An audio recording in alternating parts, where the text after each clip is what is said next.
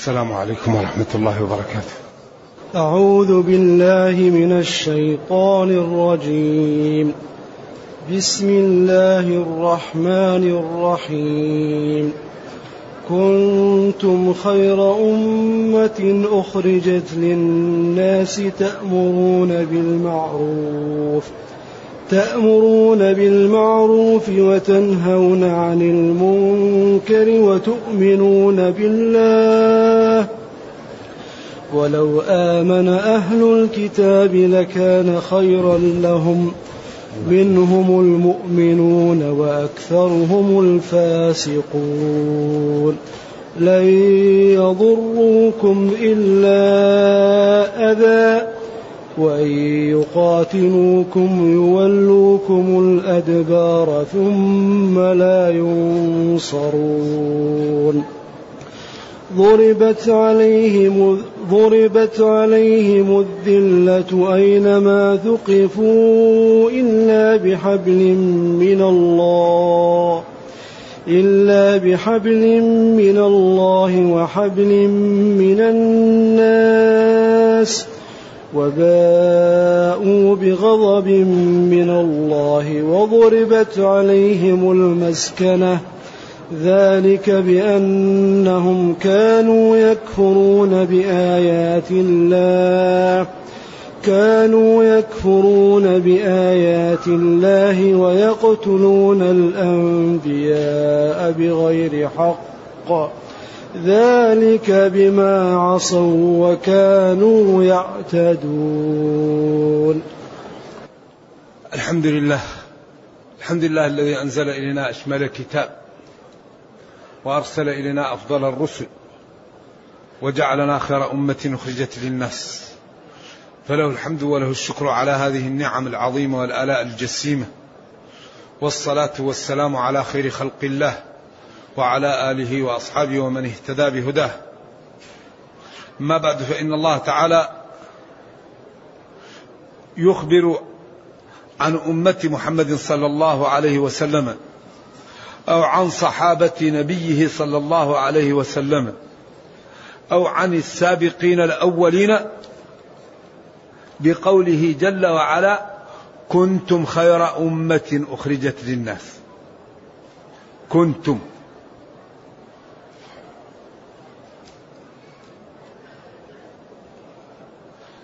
قيل كان زائدا أنتم خير أمة. وقيل كنتم ولم تزالوا. وقيل كنتم خير أمة مكتوبة في اللوح المحفوظ. وقيل كنتم خير أمة ما ما اتصفتم بهذه الصفات. لذلك أفضل الرسل محمد صلى الله عليه وسلم. وأفضل الأمم أمته. إذا الفضلية لها ثمن. كل شيء له إيش؟ ثمن. كنتم خيرا أفضل وأشرف وأحسن. أمة جماعة أو طائفة. لأن الأمة تقال للجماعة التي يجمعها نسب أو يجمعها دين أو يجمعها بلد. الأمة الجماعة اللي تجتمع إما على نسب وإما على دين وإما على بلد. هذه يقال لها الأمة. أمة العرب أمة الروم. مثلا أمة الإسلام. أمة آسيا أمة إفريقيا. إذا أنتم أفضل الأمم. أخرجت هذا عبارة عن وجدت وخلقت وأنشئت. أخرجت للناس يعني وجدت. وأتى بها الله وهيأها. ثم بين السبب الذي كانت به هذه الأمة خير أمة. لماذا نحن خير أمة أخرجت للناس؟ تأمرون بالمعروف وتنهون عن المنكر. لذلك هذا الكتاب المبين كل جملة وراء جملة إما تجيب على سؤال وإما توضح إبهام وإما ترد على شبهة وإما تفتح مجال جديد. فهو كتاب جاء لإنقاذ البشرية. لا يأتيه الباطل من بين يديه ولا من خلفه. تنزيل من حكيم حميد. تبيان لكل شيء. لا توجد فضيلة إلا وهي مبينة فيه. ولا يوجد شيء يضر إلا وهو مبين ومحذر منه.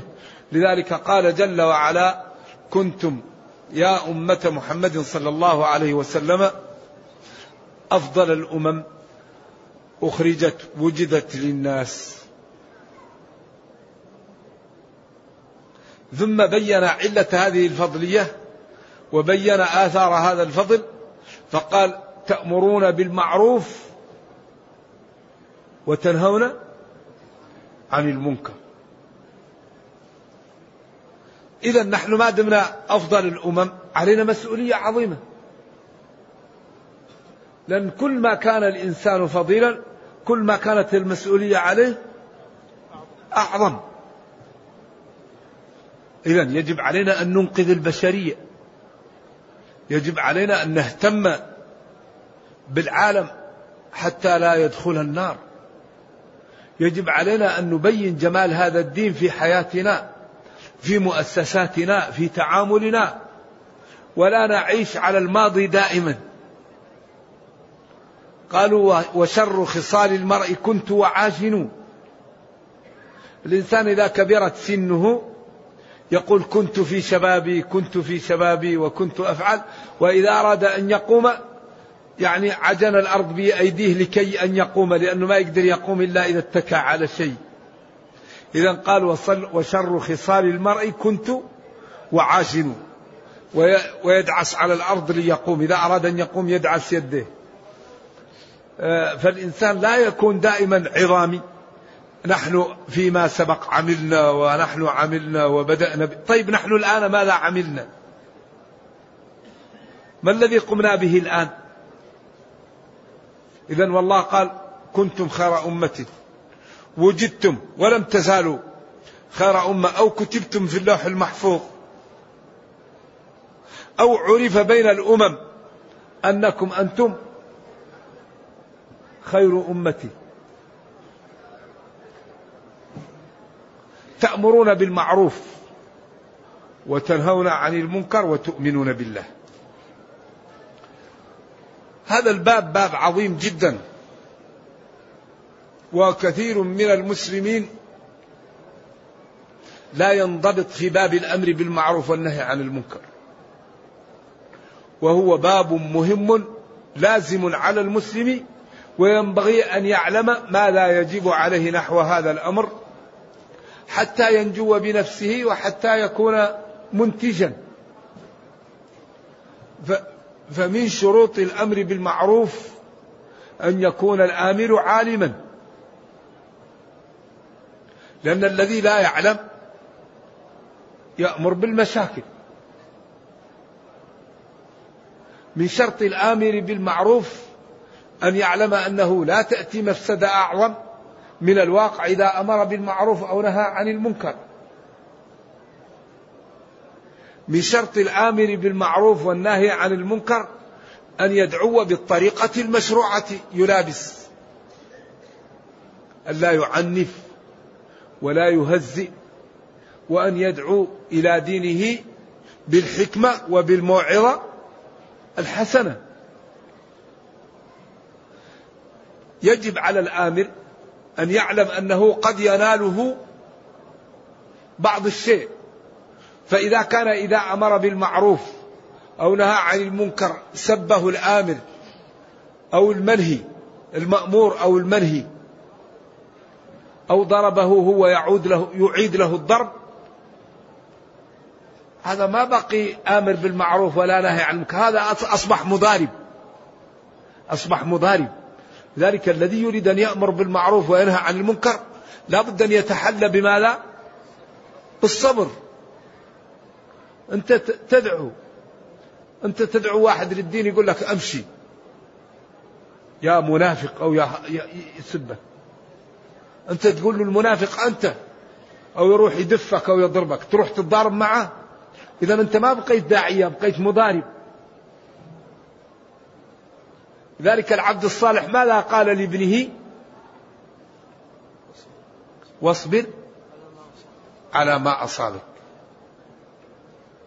فلا بد أن يوطد الذي يقوم بهذه المهمة العظيمة على الصبر ولا ولا ينتقم لنفسه. الداعية لا ينتقم لنفسه لأن المهمة الكبيرة عند الداعية كيف تنقذ الناس من النار؟ كيف تصلي الناس؟ كيف تمتلئ المساجد؟ كيف يعلم الجهال؟ كيف ينفق على الأيتام؟ كيف يقل الفسقة كيف يكثر المتقون؟ أما إذا كان الإنسان يريد نفسه يترك عنه دين الله يشتغل في نفسه. لذلك هذا الجانب مهم. هناك نقطة الحقيقة تخفى على كثير من الدعاة. وهو أن المنكر إذا كان متحقق لا يترك إنكاره إلا إذا كانت المفسدة متحققة. إذا رأيت منكرا محققا ينبغي أن تغيره. إن استطعت بيدك فإن لم تستطع فبلسانك فإن لم تستطع فبقلبك إذا كانت المفسدة غير محققة. لذلك الكثير من الناس يترك الأمر بالمعروف والنهي عن المنكر مع أن المفسدة غير محققة. إذا متى نترك الأمر بالمعروف والنهي عن المنكر؟ إذا تحققنا أنه ستكون مفسدة. أما إذا لم نتحقق والقضايا ماضينا فنحن نأمر ولكن قبل أن نأمر نأتي بمقدمات. أول مقدمة هي أن نكرم الناس أن نوثق الناس فينا. الدعاة لا بد أن يعطوا من أموالهم وأوقاتهم ومن جاههم لإخوانهم. لأنك الآن عندك جار لا يصلي. أنت تأتيه وتقول له تعال صلي؟ لا. زر جارك. وأتيه بالهدايا أكرمه. مرة مرتين ثلاث. بعدين تقول له يا فلان ما رأيك لو نذهب للصلاة؟ هو يقول لك حاضر أبشر تأمر. لأن الهدية تفعل في النفوس إيش؟ تفعل فعلها. ولذلك اللهاء تفتح اللها اللهاء العطية واللهاء الفم. الإنسان إذا أهديت له وأكرمته إذا رآك ضحك لك وفتح لك ثغره. لذلك الله جعل جزء من مال المسلمين العام لتأليف الناس للدين. قال والمؤلفة قلوبهم. وبالقيسة هذه كانت امرأة عجيبة. ما رأيت أقوى منها إدارة. إدارتها عجيبة. أولا استشارت. ما عملت أي شيء إلا بالاستشارة. إني ألقي إلي, إلي كتاب كريم. وبعدين قالت الآية اللي قالت لهم ماذا؟ ماذا تأمرون؟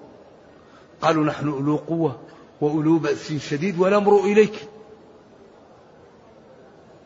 بعدين في النهاية قالت لهم وإني مرسلة إليهم بهدية لأن أهل الدنيا الهدية خلاص يا الهدية تخرب على الواحد طريقه خلاص. لكن أهل الدين وأهل الإخلاص الهدية لا تغير فيهم شيء. فملك الله ونبيه سليمان قال مالي ومال الهدية. أنا أريد إنقاذكم من الكفر. مالي عندي ما أكثر مما عندكم. ارجع إليهم. فعرفت أن القضية فوق ما تتصور. لكن سبحان الله نحن ينبغي أن نهتم بمن نريد إنقاذه. نهتم بالناس. الفقير نطعمه. المريض نعالجه. الحزين نخفف حزنه. الجاهل نعلمه. نرفق بالناس. فإذا فعلنا ذلك أحبنا الناس وقبلوا منا. فإذا كان الداعية أو الذي يقوم بالدعوة يأتي و... ويأتي للمسلمين. يشوف أعلى فندق وينزل فيه. وقبل أن يمشي يحجز الرجوع. لا بد يحجز الرجوع عشان ما يتأخر. وبعدين ينزل على المسلمين كالصقر ويجلس معاهم خمس دقائق نص ساعة. بعدين يكون تأثير وش؟ قليل. الغريب إنك تجد النصارى الواحد يذهب إلى القرية ويجلس تسأله كم جلس يقول لك عشرين سنة 18 سنة. ويعرف لغة القوم ويعيش معهم والمسلمون كثير منهم. لا يعطي لدينه من الوقت إلا الفتات. ولذلك هذا السبب الذي جعل هذا الدين العملاق كالنايم لعدم قيام أهله به كما ينبغي. والإسلام الآن هو يقوم بنفسه. إذا كانت هذه الأمة أفضل الأمم لأنها تقوم بأفضل شيء وهو الأمر بالمعروف والنهي عن المنكر. والمعروف ما عرف حسنه وجماله وقبله الناس لما يترتب عليه من الخير لهم العاجل والآجل. والمنكر ما عرف الناس ضرره في العاجل والآجل وترتب عليه شقاؤهم في الدنيا والآخرة. إذا المعروف أعلاه لا إله إلا الله والمنكر أعلاه الشرك بالله. ثم من المعروف أن تبر بوالديك من المعروف أن تحسن إلى الأيتام من المعروف أن تكرم جيرانك من المعروف أن تصل أقربائك من المعروف أن تغض بصرك من المعروف أن لا تأكل الغيبة من المعروف أن لا تكذب. من المعروف أن تعرف فروض العين. من المعروف أن يكون الدين لا يقل في نفسك عن مالك ونفسك. إذا هذه الأمة خيريتها بما تقوم به. لذلك هذه الأمة ينبغي أن تجتهد لتظهر للعالم جمال هذا الدين في حياتها. ولذلك من أكبر أسباب الانتفاع بالإسلام هو القدوة الحسنة. القدوة عجيبة. وديننا دين القدوة. وما أريد أن أخالفكم إلى ما أنهاكم عنه. أتأمرون الناس بالبر وتنسون أنفسكم؟ كبر مقتا عند الله أن تقولوا ما لا تفعلون. إذا من شروط الأمر بالمعروف أن يكون الآمر عالما. فإذا كان جاهلا جعل المنكر معروفا والمعروف منكرا.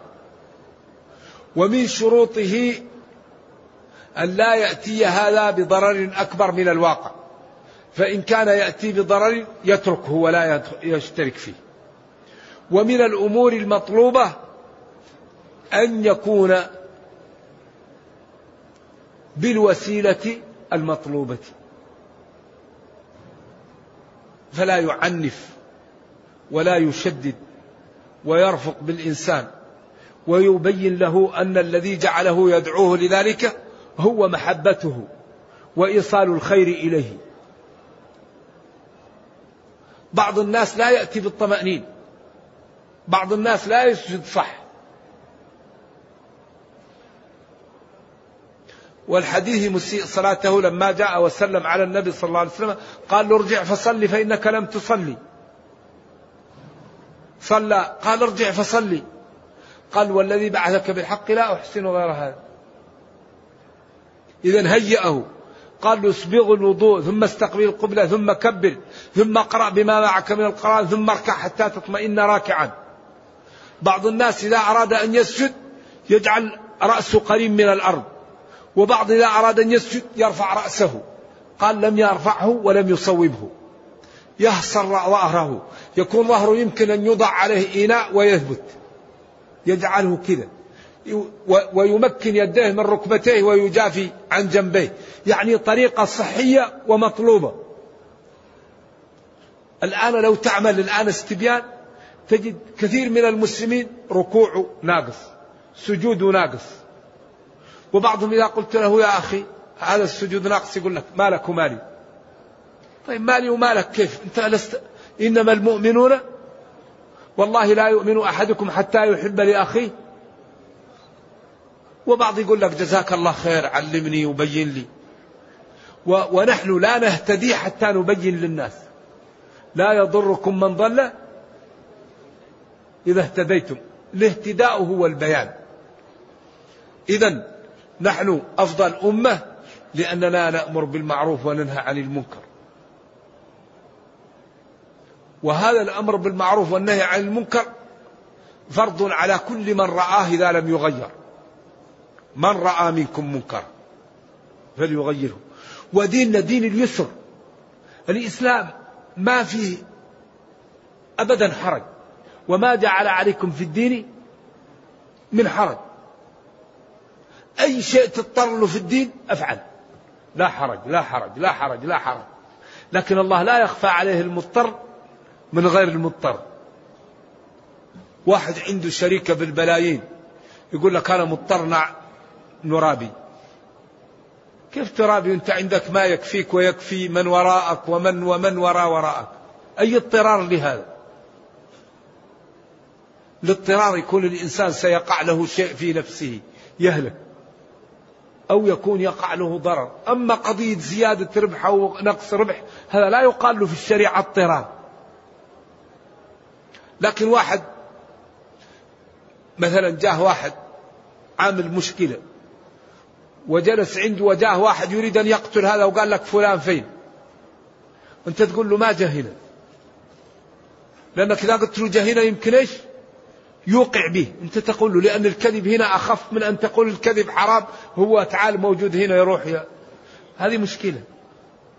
واحد مضطر يعني مثلا يومين ثلاثة أربعة ما أجد أكل يأكل الميت. وقد فصل لكم ما حرم عليكم إلا ما اضطررتم إليه.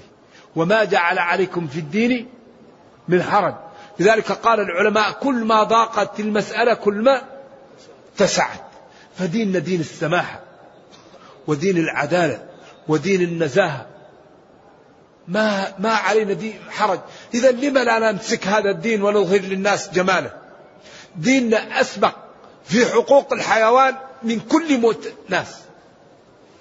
دخلت امرأة النار في هرة. أليس هذه حقوق الحيوان؟ دخلت امرأة بغي من بني إسرائيل الجنة بسبب كلب سقته فشكر الله لها. دخل رجل الجنة بشجرة في الطريق حازها فشكر الله له. أما حقوق الإنسان فحدث ولا حرج.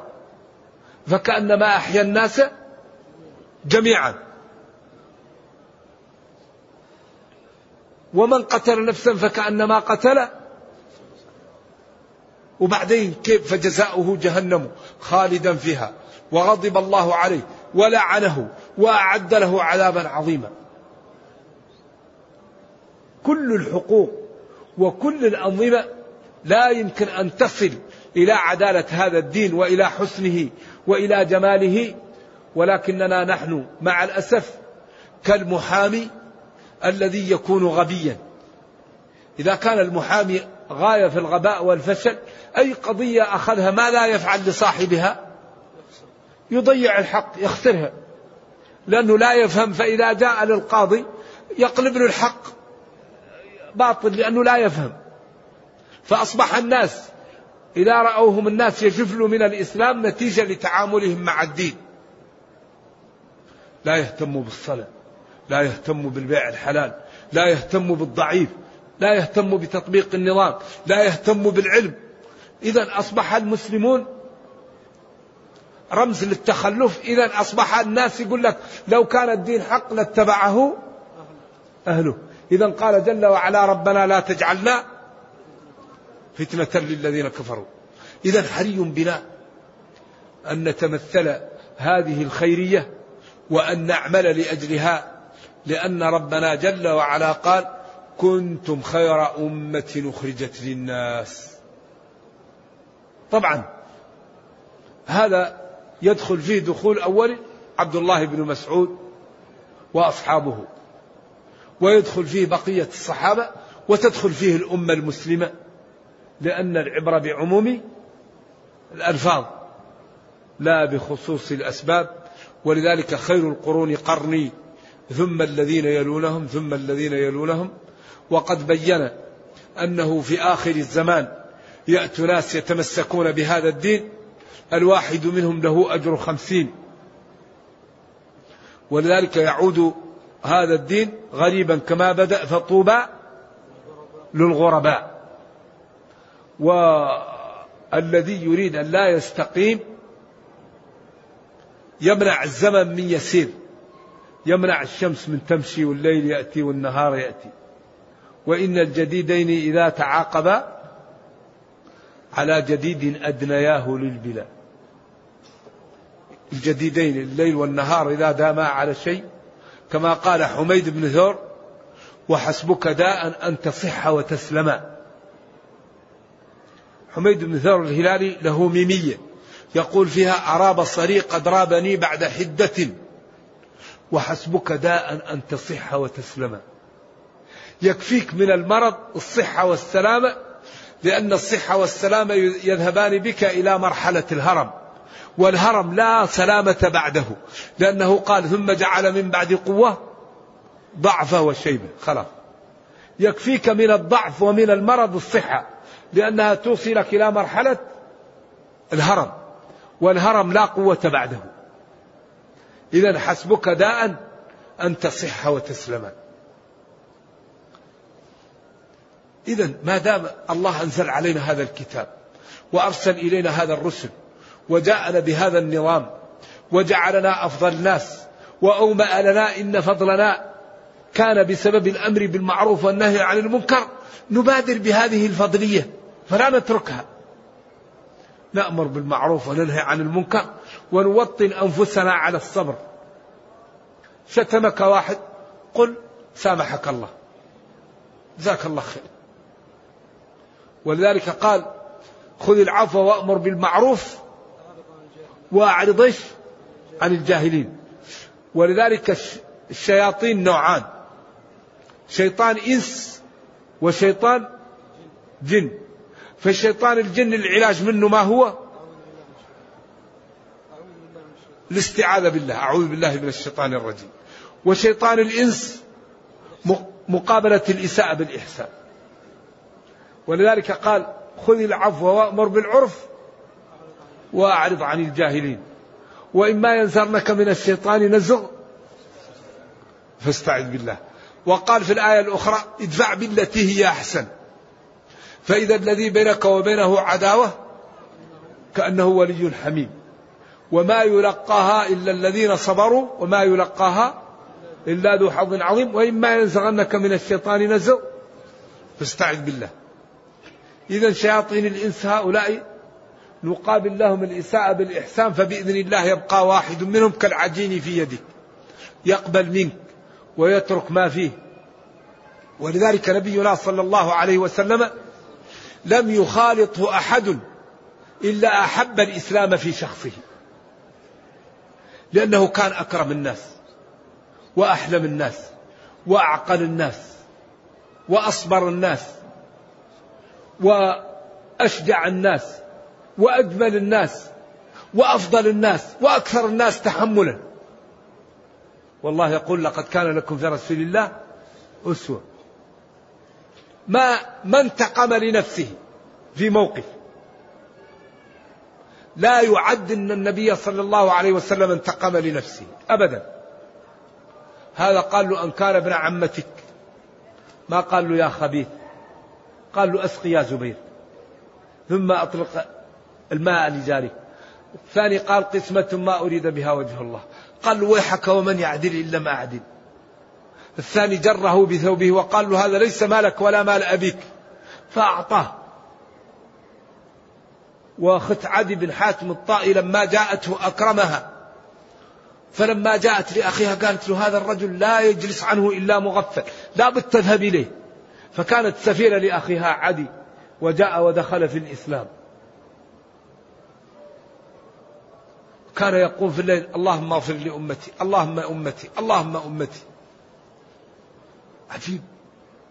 رجل أعطاه الله من الفضل ما لم يعطي لغيره ولذلك هو أفضل الناس لما أعطاه الله من الصفات. لأن الفضلية بما يتصف به الإنسان من الصفات. الإنسان دم ولحم فضله بما, بما, بما يحمل. لسان الإنسان لسان الفتاة نصف ونصف فلم يبقى إلا صورة اللحم فالإنسان قيمته بما يحسن. لذلك قال خير أمة أخرجت للناس لما لا تأمرون بالمعروف وتنهون عن المنكر. إذا الخيرية بما حملتم من المنافع للبشر وبما أنقذتم من خلق الله من الهلكة فصرتم بذلك أفضل الخلق وخير الناس. فلذلك ينبغي أن نستمر في هذا الوصف الجميل ولكن نستمر عليه على أسس من الأمور المطلوبة منا. الأمر الآخر ينبغي أن يكون الآمر مطبقا وليس لازم لكن هذا من أسباب القبول. لأنه قال وغير تقي يأمر الناس بالتقى طبيب يداوي الناس وهو مريض وقال فإنك إذ ما تأتي ما أنت آمر به تلف من إياه تأمر آتيا. فمما يستحسن أن يكون الآمر بالمعروف ممتثلا له وأن يكون الناهي عن المنكر مبتعدا عن المنكر لأن هذا من دواعي القبول ومن حسن التمام. ولكن التحقيق أن الأمر بالمعروف والنهي عن المنكر طريق سلامة محققة. والذي تندلق أقتابه أعاذنا الله وإياكم من النار. قال ألست تأمر بالمعروف وتنهى عن المنكر؟ قال كنت آمر بالمعروف ولا آتي وأنهى عن المنكر وآتي. فسبب اندلاق أمعائه ليس الأمر بالمعروف وإنما هو ترك المعروف وإتيان المنكر. فالأمر بالمعروف والنهي عن المنكر طريق سلامة محققة. لا ضرر فيه. ولكن ينبغي أن يكون بالرفق وبالحكمة وبالموعظة الحسنة وأن يرفق بالناس وأن يدعوهم قبل لسانه بأخلاقه وأفعاله. وبالأخص الشباب. الشباب تقبل منهم الدعوة العملية. حفظ المتون. قيام الليل. إكرام الوالدين والإخوان والجيران والصلاة. ولا يقبل من الشباب التنظير وإنما يقبل منهم الدعوة العملية. شاب رأى أحد أقربائه ينظر في شيء حرام هو يغض بصره يكفي. سمع حي على الصلاة يتوضأ ويخرج للصلاة يكفي. سمع شخصا يتكلم بالغيبة يسك ألانه أو يخرج يكفي. يقول شوف ابننا مؤدب لما رأى منظرا غير جيد غض بصره. لما سمع حي على الصلاة صلى. كأنه يقول لوالده وأمه صلوا. لكن إذا قال له يا والدي أنت لما لا تصلي؟ يأخذ العصا ويضربه يقول له قليل أدب. يغضب منه. فلذلك الدعوة العملية هي التي نشر بها الصحابة الدين في مدة وجيزة. الدعوة العملية عجيبة. ذلك الإنسان يمشي مشية المسلم ويصلي صلاة المسلم ويسلم سلام المسلم وينام نوم المسلم ويسافر سفر المسلم. فإذا لبس الدين أصبح كل من يختلط معه تأثر بالدين. فإذا كنا في المسجد ما شاء الله نصلي ونقرأ القرآن وإذا خرجنا من المسجد نقول للمصحف والدين مع السلامة. خليك في المسجد حتى نرجع لك هذه مشكلة. يكون يكون عندنا. لا سمح الله ما في الكنائس. يخلوا الدين في الكنيسة ويأتوا للكنيسة ويرجعوا هم ويترك الدين في المسجد. لا يجوز هذا. أنت تخرج من المسجد بالدين تغض البصر وتمشي. المشية التي قال لك الله ولا تمشي في الأرض مرحا إنك لن تخرق الأرض. تسلم سلام المسلم. تعامل الناس تعامل المسلم. فأنت تشيع الإسلام بأخلاقك. هذا الذي نشر به الصحابة الإسلام. أما الإنسان في المسجد يقرأ القرآن ويصلي النافلة في المسجد. وإذا خرج من المسجد خلاص كأنه خلاص يقول لهم خلاص أنت خليك في المسجد حتى نرجع لك عند الصلاة. ويخرج فإذا هو لا ينظر نظرة المسلم ولا يسلم سلام المسلم ولا يتعامل مع الناس تعامل المسلم هذه مشكلة. هذا الذي سبب للأمة انفصام هذا يسبب لنا انفصام الأمة تعيش انفصام ضعف لعدم ممارسة الدين في حياتها. الواحد تسلم عليه يقول لك وعليكم. وعليكم ما هي السلام؟ الله يقول وإذا حييتم بتحية فحيوا بأحسن منها أو ردها قل وعليكم السلام ورحمة الله وبركاته. فذلك ينبغي الحقيقة أن نتمثل الدين. نرفض. وتؤمنون بالله. تؤمنون بالله يشمل 11 جملة. أركان الإسلام الستة الخمسة وأركان الإيمان الستة. ولذلك الواو لا تقتضي الترتيب أو أخرها ليعطفها على قوله ولو آمن أهل الكتاب لكان خيرا لهم. إذا كنتم خير أمة أخرجت للناس. تؤمنون بالله وتأمرون بالمعروف وتنهون عن المنكر. أو أخرها ليعطف عليها ولو آمن أهل الكتاب. إذا هذه هي الخيرية وهي الفضلية التي نالتها هذه الأمة فلا ينبغي أن نترك الطريقة التي كنا بها خير الأمم. وهي إيماننا وأمرنا بالمعروف ونهينا عن المنكر.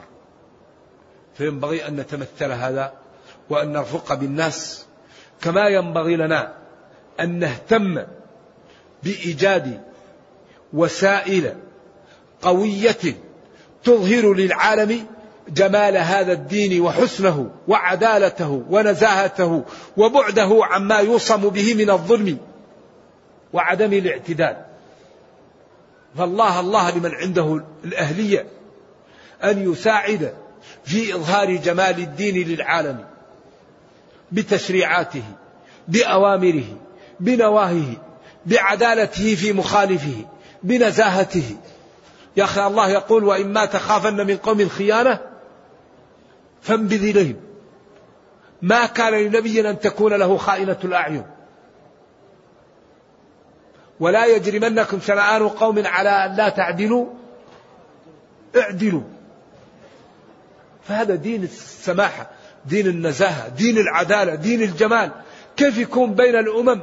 هو آخر شيء لا لا لا يستشار في خصوصياته. بأي حق تكون الأمة المسلمة قضاياها لا تستشار فيها؟ بأي منطق تكون الأمة المسلمة مليار وستمائة مليون كثير من خصوصياته لا يستشار عليه؟ ما السبب في ذلك؟ ما السبب في ذلك؟ أنا أسألك يا شيخ اللي جنبك جنبك أخينا الشيخ ما السبب الله أعلم هذا نصف العلم اختلاف والفرقة بعدنا عن الحق إيش؟ إيش رأيكم لو قلنا عدم الأخذ بالأسباب؟ عدم الأخذ بالأسباب. كل شيء بسبب. أعدوا ولا تنازعوا اثبتوا. كل شيء له ثمن. إذا الذي حصل للأمة من الضعف سببه عدم الأخذ بالأسباب. كل شيء له سبب. هل يمكن للإنسان أن يكون له أولاد لا زوج له؟ لو كل يوم يقول اللهم ارزقني أولاد ما لا نقول له؟ ما يمكن الإنسان يكون له أولاد بلا زوجة هل يمكن الإنسان ينال عز العلم وهو لم يجد ذل الطلب؟ لم يحتمل الجوع والعري والعطش وحفظ المتون والبعد عن الأقارب والأهل والأوطان وتحمل المشاق حتى ينال العلم فينال العزة.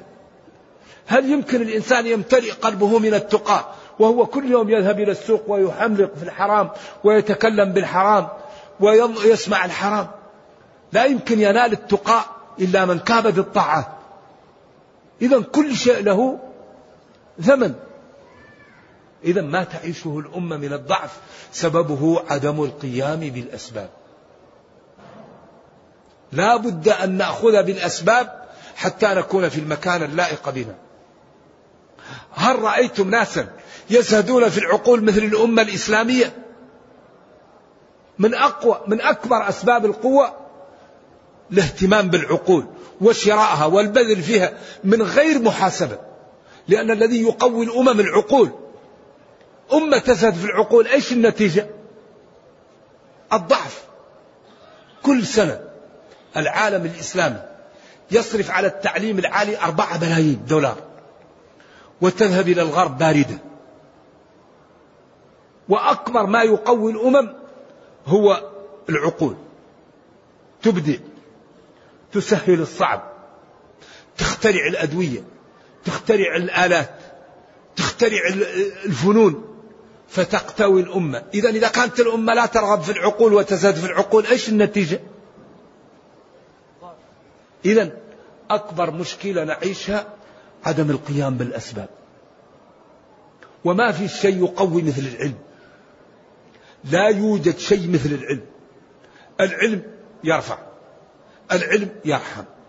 العلم يعز. العلم يقوي الإدارة. العلم يقوي الاقتصاد. العلم يبعد عن سفاسف الأمور. العلم يجعلك تتمتع بالحياة.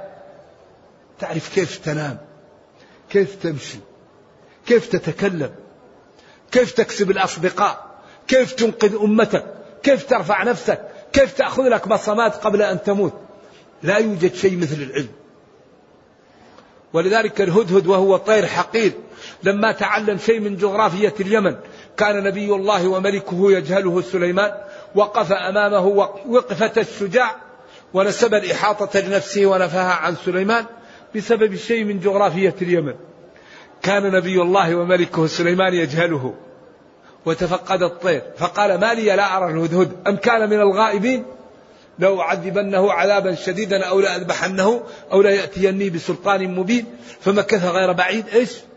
فجاء الهدهد ووقف وقفة الشجاع ونسب الإحاطة لنفسه ونفاها عن سليمان بسبب شيء من جغرافية اليمن. قال إني أحطت بما لم تحط به. إني أحطت بما لم تحط به. وجئتك من سبأ فلم يكن من سليمان إلا أن قال سننظر أصدقت أم كنت من الكاذبين. والكلب أكرمنا الله وإياكم إذا علم تؤكل صيدته. وما علمتم من الجوارح مكلبين. فلذلك ينبغي أن نهتم بالعلم ونبذل فيه. لأن الإنسان إذا تعلم العلم لأجل الوظيفة أو لأجل المنصب أو لأجل الجاه العلم يرغمك للإخلاص. لأن الذي يتعلم يعلم أن الله لا تخفى عليه خافية. وأن أمره إذا أراد شيئا أن يقول له كن فيكون. وأن عنده للمجرمين من النكال ما لا يعلمه إلا الله. وأن عنده من المتقين من الكرامة ما لا يعلمه إلا الله. فلا بد أن يستقيم. لذلك قال السلف تعلمنا العلم لغير الله فأبى العلم أن يكون إلا لله. إذا ما تعيشه الأمة من الضعف سببه؟ سببه ماذا؟ عدم الأخذ بالأسباب. إذا كل واحد منا يأخذ بالأسباب. تغض بصرك تكف لسانك لا تسمع الحرام. لا تأكل حرام. لا تمشي إلى حرام. تتعلم تقرأ. تسأل الله التقى. تسأل الله الجنة. تساعد الفقير. تساعد اليتيم. تصلح ذات البين. خلاص تكون أنت عضو منتج من المجتمع. كل من خالطك إيش؟ تأثر بك واستفاد. إذا كان كل واحد يقول الله يهديهم ويجعل اللوم على الآخرين. طيب المجتمع يتكون من ماذا من الأفراد. إذا كان كل واحد يجعل اللوم على الآخرين وهو لا يقوم بما, بما يجب عليه نتقوى إذا الآن كل واحد منا يقوم بما يستطيع. ولا يكلف الله نفسا ولا تكلف إلا نفسك. كل واحد منا يقوم بما يستطيع وبإذن الله تعالى ترتفع الأمة وتقوى وتكون كما قال الله خير أمة أخرجت للناس يأمرون تأمرون بالمعروف وتنهون عن المنكر وتؤمنون بالله. ولو آمن أهل الكتاب لكان الإيمان خيرا لهم. أهل الكتاب اليهود والنصارى لو دخلوا في هذا الدين وأمروا بالمعروف ونهوا عن المنكر وسلكوا الطرق التي طلبت منهم وكفوا عن الطرق التي أمروا بالكف عنها لكان ذلك الأمر خيرا لهم. ومع ذلك منهم المؤمنون كعبد الله بن سلام وأضرابه ممن دخل في الإسلام وله أجره مرتين. وأكثرهم الفاسقون. أي الخارجون عن طاعة الله تعالى الذين لم يمتثلوا شرع الله. لن يضروكم أيها المسلمون. هؤلاء إلا أذى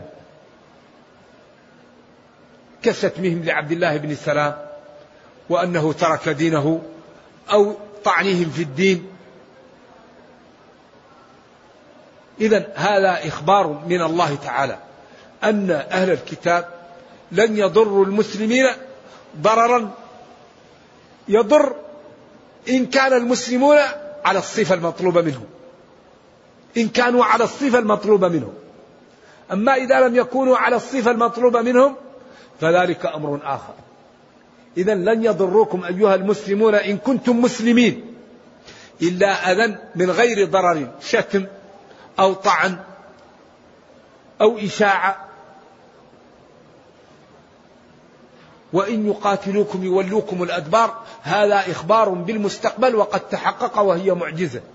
وإن يقاتلوكم يولوكم الأدبار. هذا تعبير جميل جدا وهو كناية عن الهزيمة. لأن الإنسان إذا قابلته بوجهك وقابلك بظهره هذا دلالة على أنه انهزم وولى. ثم لا ينصرون أي لا ينالون ما يريدون. آه، بعدين آه، قال ضربت عليهم الذلة. ضربت يعني جعلت كالمضروبة عليهم التزموها. أينما ثقفوا؟ إلا بحبل من الله وحبل من الناس وباءوا بغضب من الله وضربت عليهم المسكنة. ذلك بأنهم كانوا يكفرون بآيات الله ويقتلون الأنبياء بغير حق ذلك بما عصوا وكانوا يعتدون. إذا كل الأمور جعلت في نصابها وكل شيء يعطي له حقه.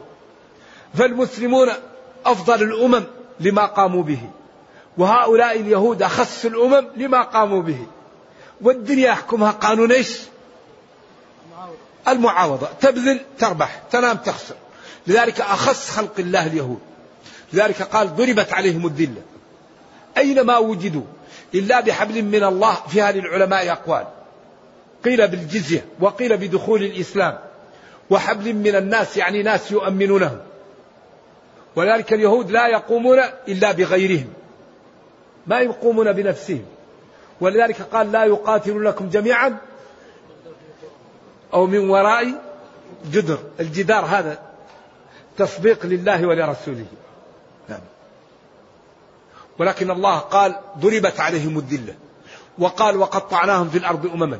وقال وإذ تأذن ربك ليبعثن عليهم إلى يوم القيامة من يسومهم سوء العذاب. وقال وإن عدتم إن عدتم للإفساد عدنا عليكم بالتنكيل.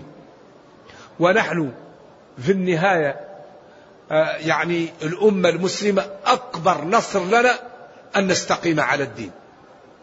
لا يوجد شيء أقوى للأمة من أن تستقيم. إذا استقامت لا تقاوم. الإسلام إذا امتثله المسلمون لا يقاومون. وإن كان من الامتثال الإعداد من الامتثال عدم التفرق من الامتثال الثبوت. من الامتثال التضحية. لأن الله قال وأعدوا هذا أمر. والله يقول فليحذر الذين يخالفون عن أمره أن تصيبهم فتنة. وقال ولا تنازعوا. إذا أكبر نصر للمسلمين أن يستقيموا. لا يوجد شيء أقوى للمسلمين من الاستقامة. لذلك فلندعو للاستقامة وندعو للتحابب وندعو للتعارف. لأن الله أمر المسلم بأن يكون مع الصادقين. طيب إذا لم أعرف الصادقين كيف نكون معهم؟ وربنا جل وعلا يقول يا أيها الذين آمنوا اتقوا الله وكونوا مع الصادقين. إذا كيف نكون مع الصادقين؟ لابد أن نعرف الصادقين ونتعاون معهم. الغريب أن أهل الضلال في كل العالم يعرفون بعض. مجرم كراتشي يعرف مجرم نيويورك. ومجرم طوكيو يعرف مجرم اسطنبول. كل مجرمي العالم في الليل يعرفون بعض. والطيبون في الحارة في الحي الواحد لا يعرفون بعضا. عجبت من قوة أهل الباطل في باطلهم وضعف أهل الحق؟ في حقهم. الله يقول كونوا مع الصادقين. وبالأحس أن الآن القنوات مفتوحة والشبكات العنكبوتية ينبغي أن نعرف الطيبين ونتعاون معهم ونستشيرهم وأن نرفع الأمة ونعز الإسلام وأن ننقذ أهل الكرة الأرضية في الوقت الذي أصبحت الكرة الأرضية كالقرية الواحدة.